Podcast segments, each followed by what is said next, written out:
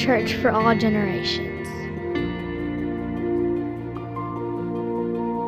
We are a church strong in spirit and grounded in the Word.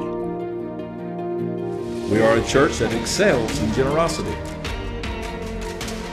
We are a local church that is making a global impact.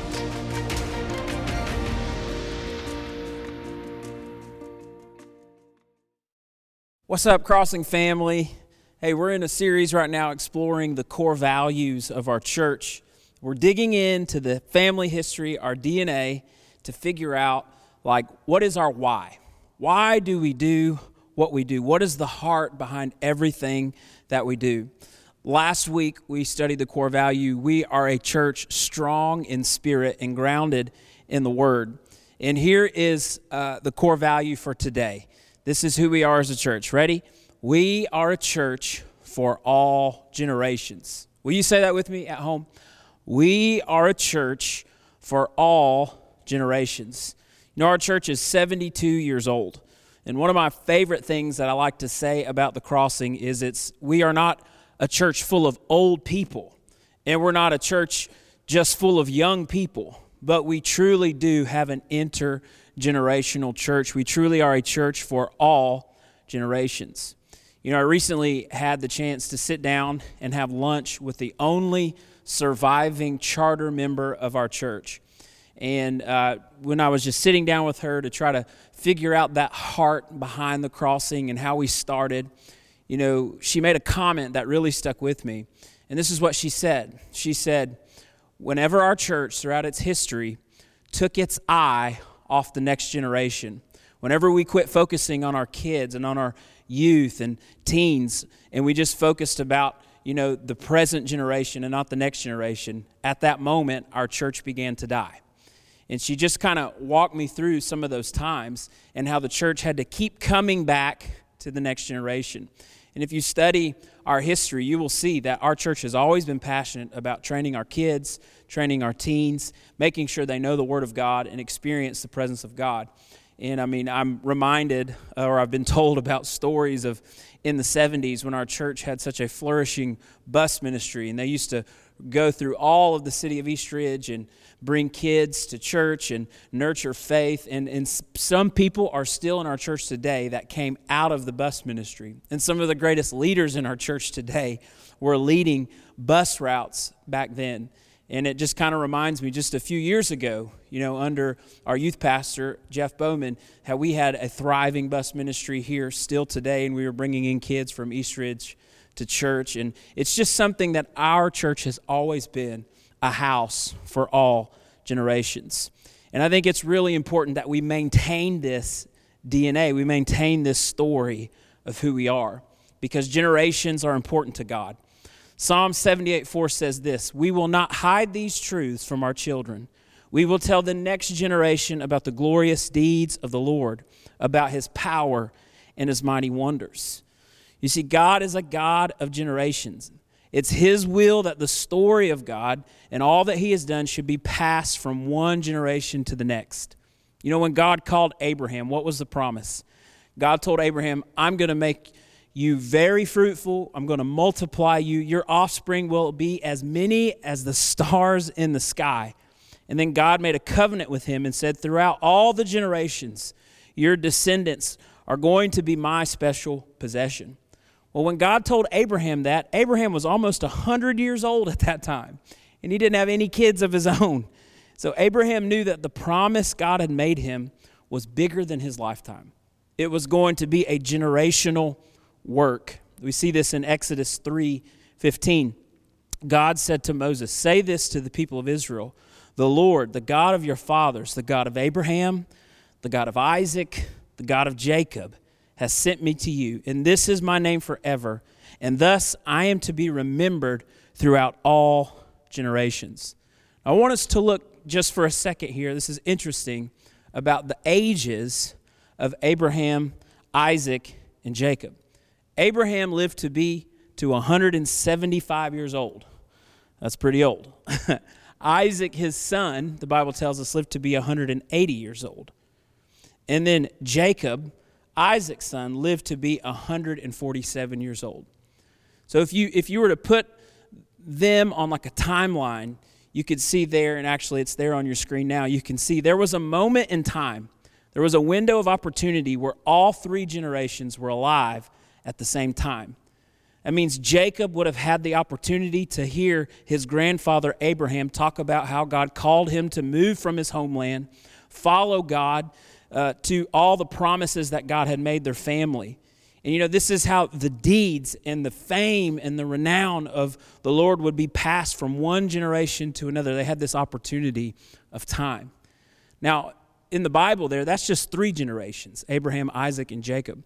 I want us to look at our current situation just for a moment. We actually have right now, I think it's probably the most that there's ever been, five generations alive at one time. The first generation is, they're known as the silent generation. These are people born between 1928 and 1945. Then we have the baby boomer generation. This is 1946 to 1964. Then we have Gen X. That's everybody from 1965 to 1980. And then millennials, I'm a millennial. You know us, you know who we are from 1981 from 1996. Don't don't uh, you know don't hold that against me that I'm a millennial and your pastor. But and then the last one is Gen Z 1997 to present. And so this is a unique opportunity. It's very challenging opportunity uh, because you got five different generations who have five different preferences, who think differently uh, about how things should be done. They especially all think differently about church. And so, what's interesting uh, is this right now we have a church of five generations. It's like a three bedroom house, and there are five families living in it. You know, the baby boomers, you own the house, okay? Y'all own the house. The silent generation, we built you an apartment out back because you deserve it. Gen X, you're down in the basement listening to your grunge rock. Millennials, you're up in the attic counting all your participation trophies over your lifetime. And uh, Gen Z, we just want you to come out of your room and talk to someone face to face, but you're playing Fortnite. So it's all like we all, it's a very interesting time to be alive, but the opportunity of five generations alive at one time. And, I, and I, this is an opportunity for the church because what other place in a society that we are more increasingly isolated from one another? We're all in our own echo chambers. We're only around people that look like us, think like us, act like us. And there's not many opportunities that we have to come together with people who are different and hear and learn from them. But the church, a church for all generations, can be a place where five different generations come together under the name of Jesus Christ to worship Him. It's challenging, but there is also a great opportunity in this challenge. So let me take a minute before I talk to the older generation. I first want to talk to the younger generation. I want to talk to you just for a moment. If you're a millennial, if you're Gen Z, you know, when you have questions about life, when you need help in life, it's really tempting that the only place we go for direction is right here in our pockets. It's our phones. We have more knowledge, we have more information at our fingertips than any other generation before us. So, for many of us, our phones have become our counselors, our entertainment, our instructors, our educators. But the truth is about search engines, the truth is about Google. It's ran by AI, it's ran by algorithms. These algorithms are not anchored to moral, biblical, theological norms, it's really just math. And these algorithms are telling us how to feel about ourselves, what to think about the world. But you see, that's just information and that's just knowledge. And I'm telling you, young people, you don't need just information and knowledge, you need wisdom. When it comes to your career, how you're going to spend your money, your relationships, you don't need an algorithm or AI to tell you what to do, but you need wisdom on how to live faithfully to God in a complex world. Look around you today. Look at all the generations of people that we have here at the church. There's people that can be a resource to you. There's people that are here for you. There's older people with wisdom, with real world wisdom from real godly people, people who will pray for you I want you to know you're not alone. You don't have to walk through life alone, but there's people that are older than you that want to help you. And I actually believe it would make the older generation's day if you would just approach them, if you would talk to them. There's gold inside of them, and we're surrounded by them in our church. But the key to unlocking the gold in the generation above us, the key that opens the door is honor. Honor. If you want the wisdom of the next generation, you're going, you're going to have to honor them and the wisdom that's in the generation above us. We can't let it die with them, but they must pass it on to us. We have to honor the generation above us. I just want to give you four practical ways that you can honor the generation above us. Number one, ask them about their story. Ask them about their story. Listen to their life. Man, they have lived through so much change over the however many years they've been alive. They have seen so much change. And you need to hear their story. You need to hear where they came from. You need to, number two, ask them about their calling. What was that thing inside of them? What was that purpose that they felt God gave them while they were here on the earth? Number three, you need to hear about the sacrifices that they've had to make in their life. Because the generations before us have made great sacrifices thinking about some in that silent generation, the way they sacrificed. They've seen war, they've seen tragedy, they've seen so much, they've sacrificed so much. They learned how to be content with very little. And we need to hear that. We need to get that gold from them. And number four, honor their gifts and contributions that they make in the world. One of my most favorite things to do, listen to me, younger generation, this is one of my most favorite things. The older I get, is to the honor to sit down with an older person and just listen to their story. Let them tell me about how they came to Christ. Let them tell me about what they did with their life, the business they started or they ran, or the way, you know, they served in their church when they were my age. You know, let hear about the sacrifices that they've made and thank them for the gifts that they've given to us. Younger people, it is our uh, destiny, it's our purpose. It's, it's a must. We must honor the generation above us and get the gold wisdom out of them before they leave this world. Now, for the remainder of the message, I really want to talk about or talk to the older generation today. Because just like the charter member told me the older generation, when we take our eyes off the next generation, when we make church just about us, our preferences, our wants, that's the moment our church begins to die and will no longer have a future and an impact. When it comes to the older generations, here's what I'm asking you today. I need you to have what Dr. Dave Martin calls a cathedral mindset. A cathedral mindset. Maybe you've had the opportunity to travel to Europe and you've seen some of the famous cathedrals of the past. Right here, this is a picture of the Cathedral of Notre Dame.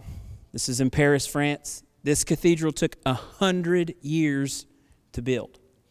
Or maybe in Germany, maybe you've seen this is the Cologne Cathedral.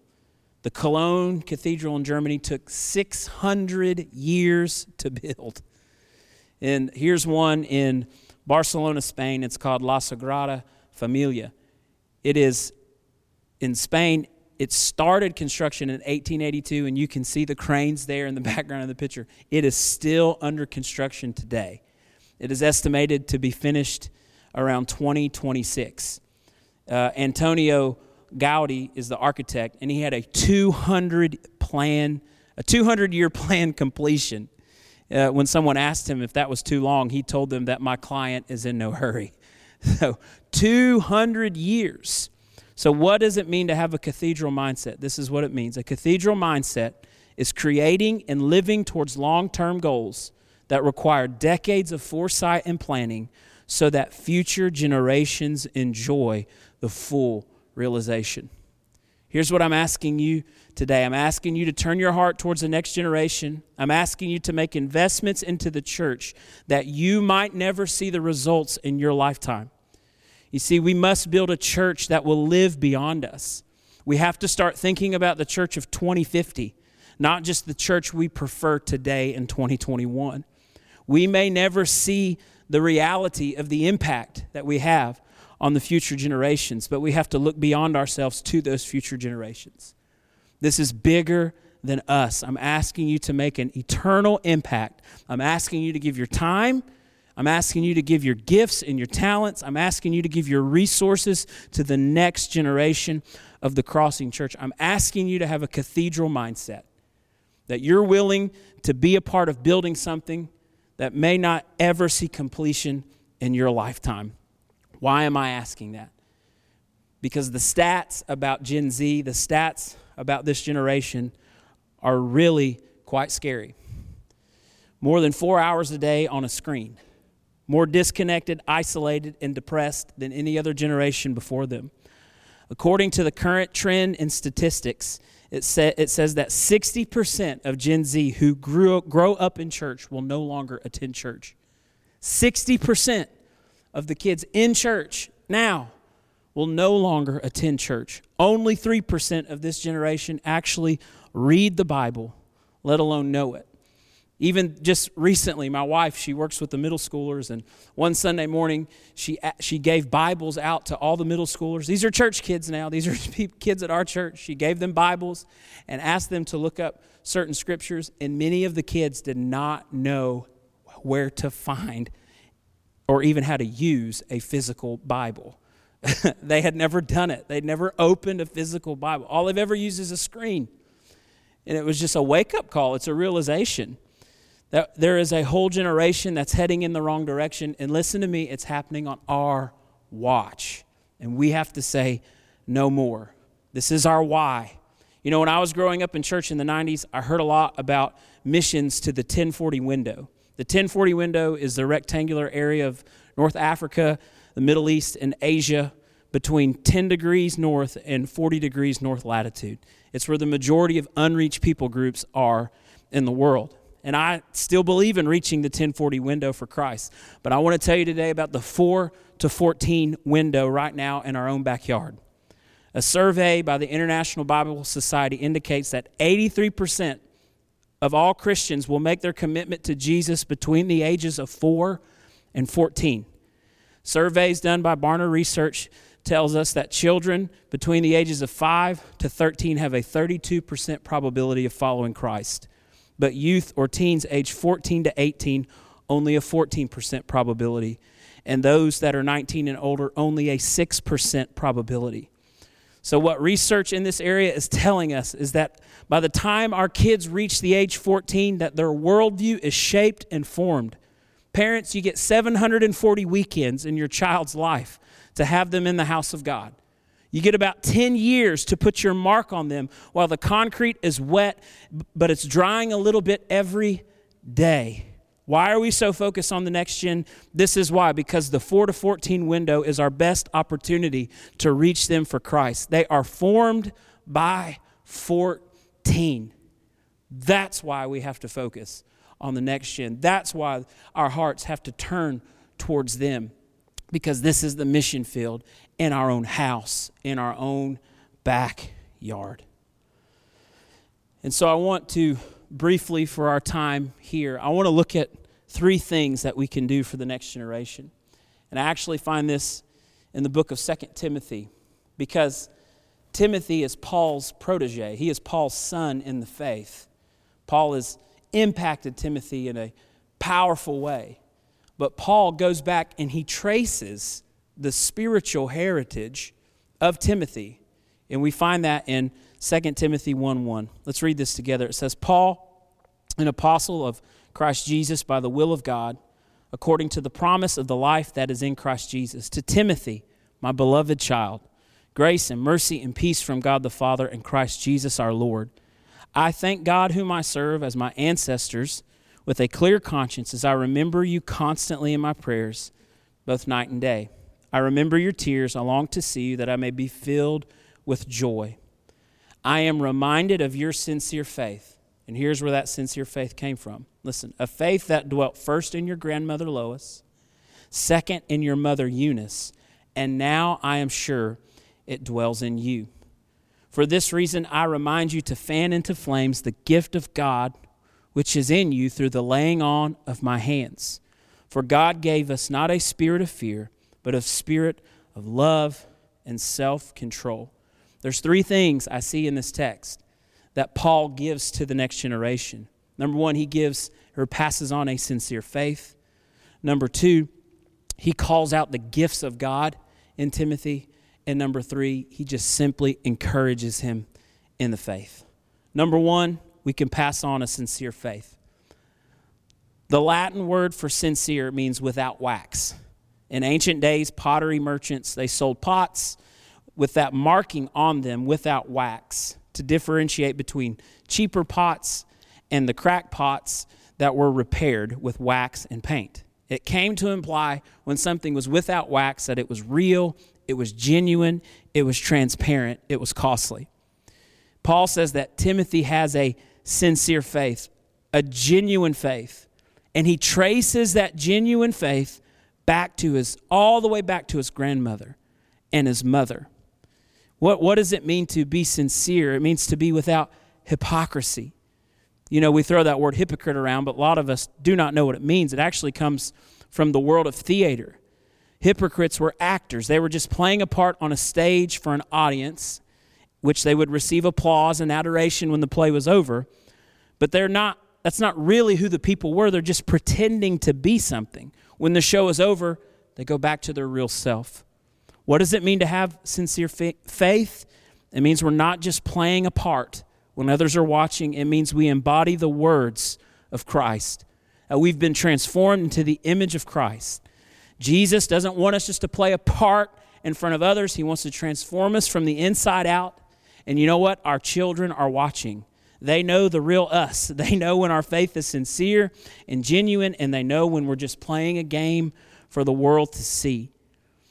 Our children see when we shout and lift our hands in church, but we mistreat our spouse at home. Our children see, uh, you know, when we shout and jump at a football game and we get all, all excited, but then when we come to church, we're never really excited about the things of God. Our children are watching when we say amen in church, but then with the same mouth, we spit out curses and talk about other people around our dinner tables. You know, I don't think it's just physical DNA that we can pass to our children. I actually believe there's spiritual DNA that we can hand down to them, and we need to hand down to them a sincere faith. But you can't give what you don't have. You must have a sincere faith. Now, I can't talk about other houses because I didn't grow up in other houses. I can only talk about mine. And there's a few things I remember about growing up in my parents' house. My dad pastored this church for 25 years. You know what? I remember being a kid and running up and down the hallways and playing on Saturdays, and I remember hearing my dad crying out to the Lord and praying and asking Him to move on Sundays. I remember riding down the road with my parents, and they're listening to their Brooklyn Tabernacle Choir CDs. They're praying in the Holy Spirit, they're praying in the Spirit before school, lay hands on us, and they pray for us. I can never remember one time in my life where my parents spoke evil about a church member in front of us kids. Not one time.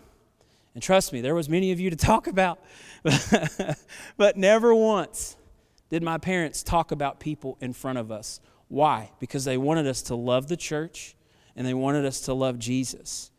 And you know what? If you're speaking evil about people at church or about the church in front of your kids, what do you think is going to happen? Come on, put two and two together. How are they going to feel about God's bride?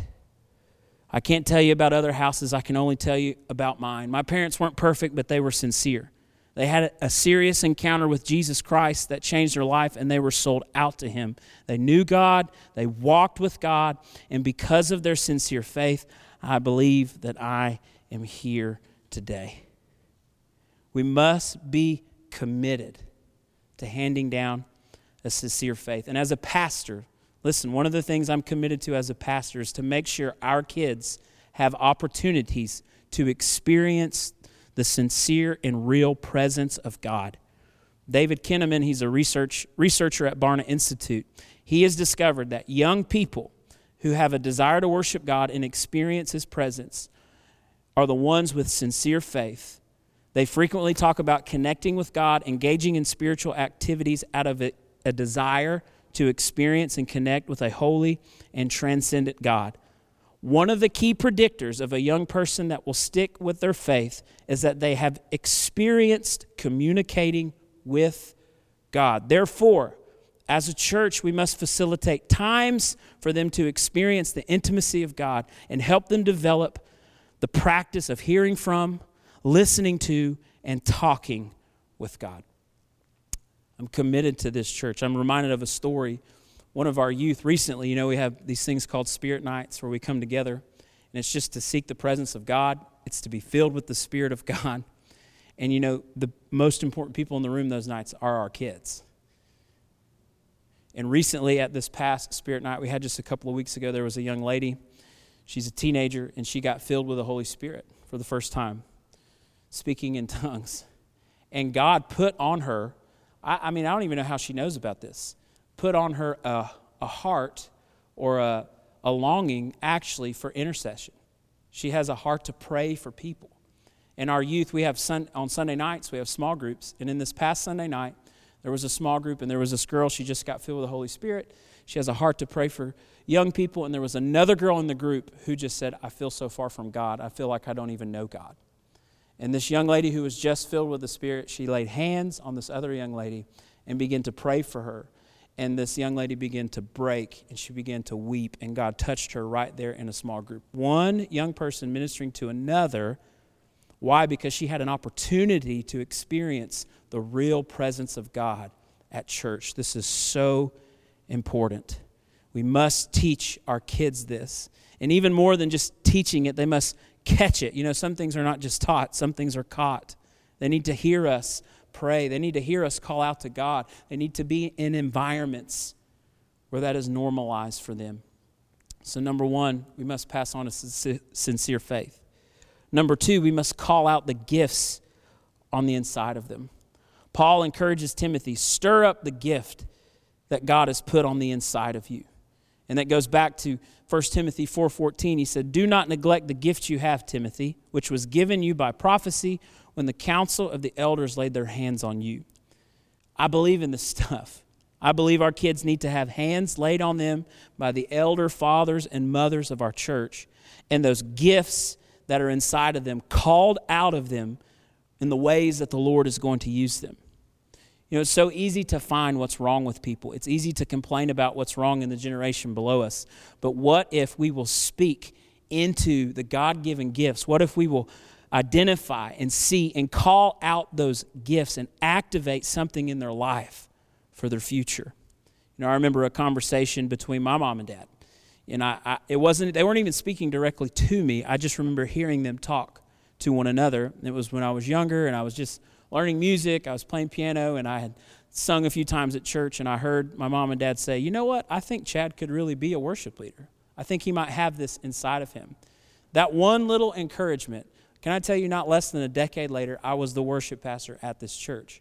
I wouldn't be the worship pastor. I wouldn't have been if that had not been called out from the inside of me.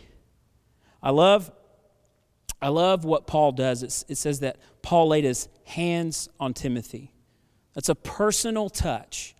And here's what you need to know about this Timothy's grandmother and mother had a sincere faith, and they were biologically related to him. But Paul is not biologically related to Timothy, but yet calls him his son in the faith. I think this is so important. In our homes, we must have a sincere faith atmosphere but we, that's not all we need. Our kids need relationships with godly adults that are not just in their biological family. The next generation needs a personal touch from the mothers and the fathers around them. According to Barna Research, young people who follow Jesus and remain in church are those who have intergenerational relationships with people who are not in their immediate family or even staff members at the church. My kids need adults in their life that are going to encourage them in their walk with the Lord, people other than Ashton and myself. Our young people need faith champions who will sponsor their spiritual development. I love this quote from Richard Ross. It says, The teenagers who look out over the congregation and think, These are my people, I belong here, are most likely to be the teenagers who look up and say, You are my God, and I belong in your presence. We need you. Listen, I'm so proud of our Next Gen team. I'm so proud of uh, my wife. She oversees all of Next Gen. She focuses mainly on youth. And then we have Tiffany Oliver, who is focusing on the C kids, and then Walia Bennett, who does pre K and nursery. And I'm so proud of our team. You know, something amazing about this team, they meet every Thursday and they pray. They call out the names of every kid in the Next Gen ministry here. Even this past Thursday, they gathered together and they prayed, and they were getting actually prophetic words, they believe, for some of the kids, and they wrote them down and they sent them to them and encouraged kids. Listen, the Next Gen team here is amazing, and they want to serve your kids. But can I tell you, they need some help. They can't do it by themselves. And our kids need adults who are regularly in their life who will encourage them spiritually. They need to be able to walk in the sanctuary on Sunday and see at least five adults that they know and recognize and say, man, those people are a part of my life, like an extended family. That's how we're going to raise the next generation. That's how we're going to ensure that the church, the crossing church, is a church for all generations. And here's the last one Paul encouraged Timothy pass on a sincere faith, call out the gifts in their life, and the last one is encourage them. In a world that's increasingly hostile to Christian faith, it's going to take incredible courage for the next generation to live out their faith in the public square. When a, secu- when a secular society is trying to push faith to the fringes, it will take incredible courage to make faith the center of your life. And courage is something that has to be reinforced over and over again inside our kids. Think about Joshua. Joshua had to be reminded again and again by the Lord to take courage. The world is a place of discouragement, and it's going to try to remove courage. But the house of the Lord, the people of God, has to be a place of encouragement. We have to put courage back in them so they will have the courage to live out their faith. And I just want to give you a few things you can do to encourage the next gen. It's really easy. It's with our words. It's with our words. This is simple, but it has to be intentional. This is nothing groundbreaking.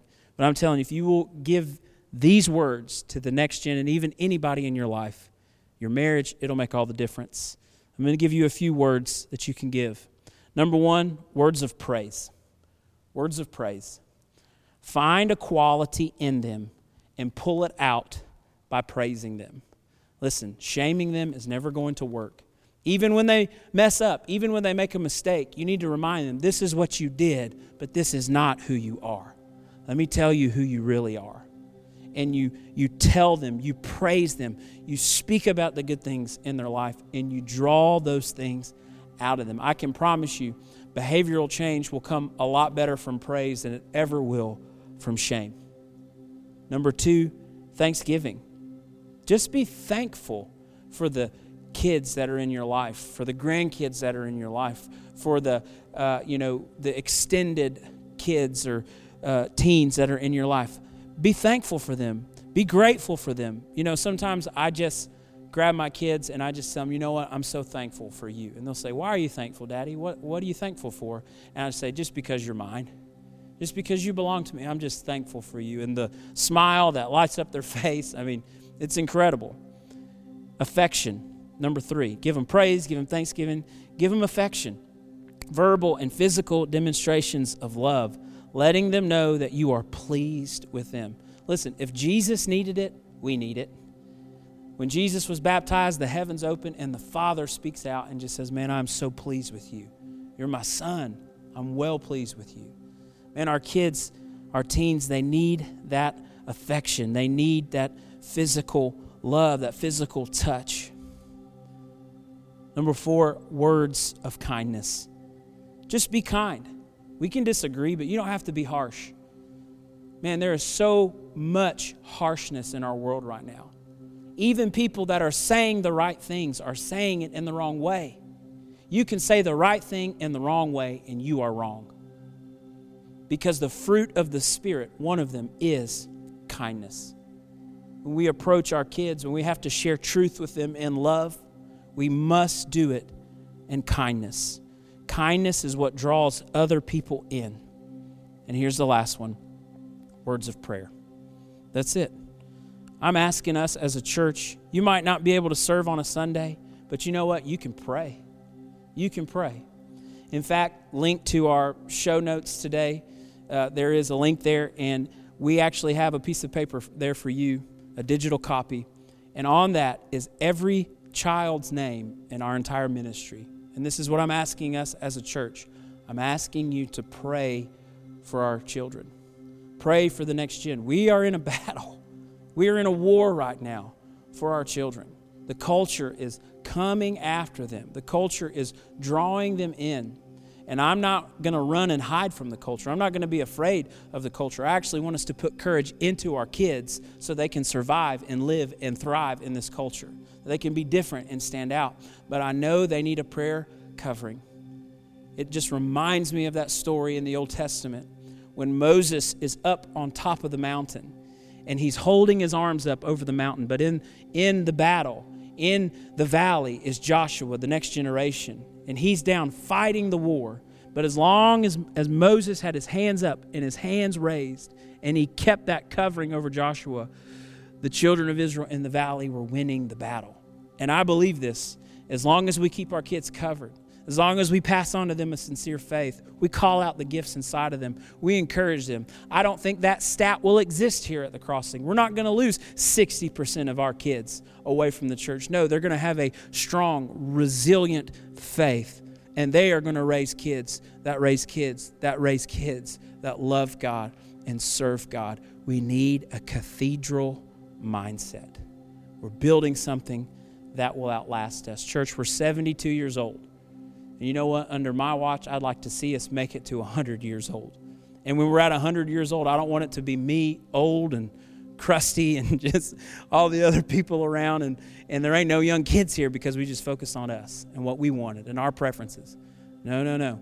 I want us to always be a church for all generations. Let me pray for you today. Father, I pray for your people. I thank you for a church that is a church for all generations. I thank you for those that have a heart to serve the next generation. Lord, I pray you would help us to be people that pass on a sincere faith, people that call out the gifts, that call out the good, and help us to be people that encourage the next generation. Father, we cover them today. We cover them and with the blood of Jesus. We plead the blood of Jesus over them. We ask, Holy Spirit, your protection over them. We pray that they would have true encounters with you where they would hear your voice and know you and experience you in such a way they can never deny it. We pray, God, as we grow in your image, as we share the hope with those around us, we pray that you would lead us and guide us into this next phase, into this new era of our church. In Jesus' mighty name we pray. Amen. Hey, thank you so much for tuning in today. Don't forget, we're live always 9 and 11 and 10 o'clock virtual right here. Hopefully, I'll see your face soon.